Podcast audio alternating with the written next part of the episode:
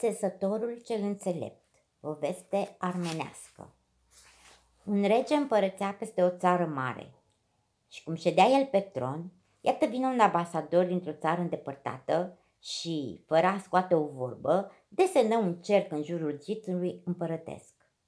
Regele fu tare încurcat. Își chemă toți curtenii și sfernicii și întrebă ce putea să însemne aceasta, dar nu-i putură da vreun răspuns. Regele era tare necăjit. Ba să zic că nu se afla printre toți și țării niciunul înțelept? Le porunci să caute orice om din împărăție care să fie destul de înțelept ca să poată da un răspuns ambasadorului, că de nu îi va ucide pe toți.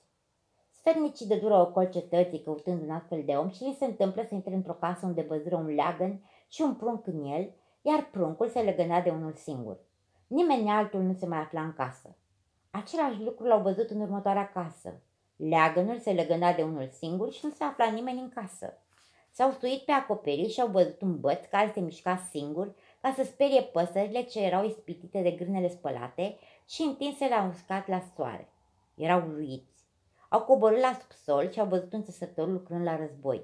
Avea o sârmă legată la un capăt al navetei, o sârmă la celălalt capăt și o alta legată de pieptene, iar când naveta se mișca înainte și înapoi peste război, cele două leagăne și bățul așezat pe acoperiș ca să sperie păsările se mișcau odată cu ea.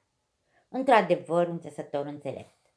A venit un ambasador dintr-o altă țară și a desenat un cerc în jurul tronului regelui, dar refuză să vorbească, îi spuse rățătorului. Nu știm ce înseamnă aceasta. Poate știi tu. Vino cu noi.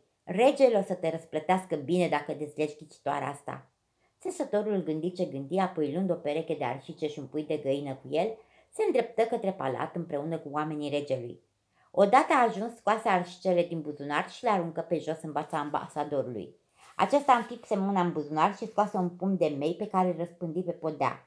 Atunci sesătorul dădu la ideale de sub haină puiul și îl puse să mănânce grăunțele. Ambasadorul, care din cinstire pentru rege se descălțase, se încălță și plecă fără să spună o vorbuliță cât de mică.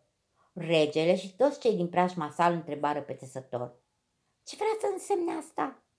Când ambasadorul a desenat cercul, el înțelegea că regele său va veni să ne asedieze cetatea, răspunse țesătorul, și dorea să afle dacă regele nostru îi se supune sau se va opune.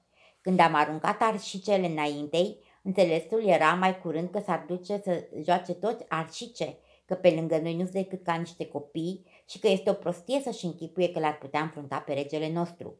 Când a răspândit meiul pe podea, era să spună că regele său stă în fruntea a numărat războinici. Iar când puiul a mâncat meiul, ambasadorul a înțeles că voiam să zic anume că unul dintre noi era în stare să ucidă câte o mie de astfel de ostași. Regele fu atât de mulțumit de țesător încât dori să-l facă mare sfernic. Însă țesătorul se întoarse la războiul său de țesut. O, rege, spuse el, te implor să nu uiți că printre cele mai smerite slugi ale tale se numără oamenii care, câteodată, sunt mai înțelepți decât sfernicii tăi. Și nădăjduiesc că de acum înainte îi vei socoti și pe țesători și pe cârpaci, tot ca pe niște oameni.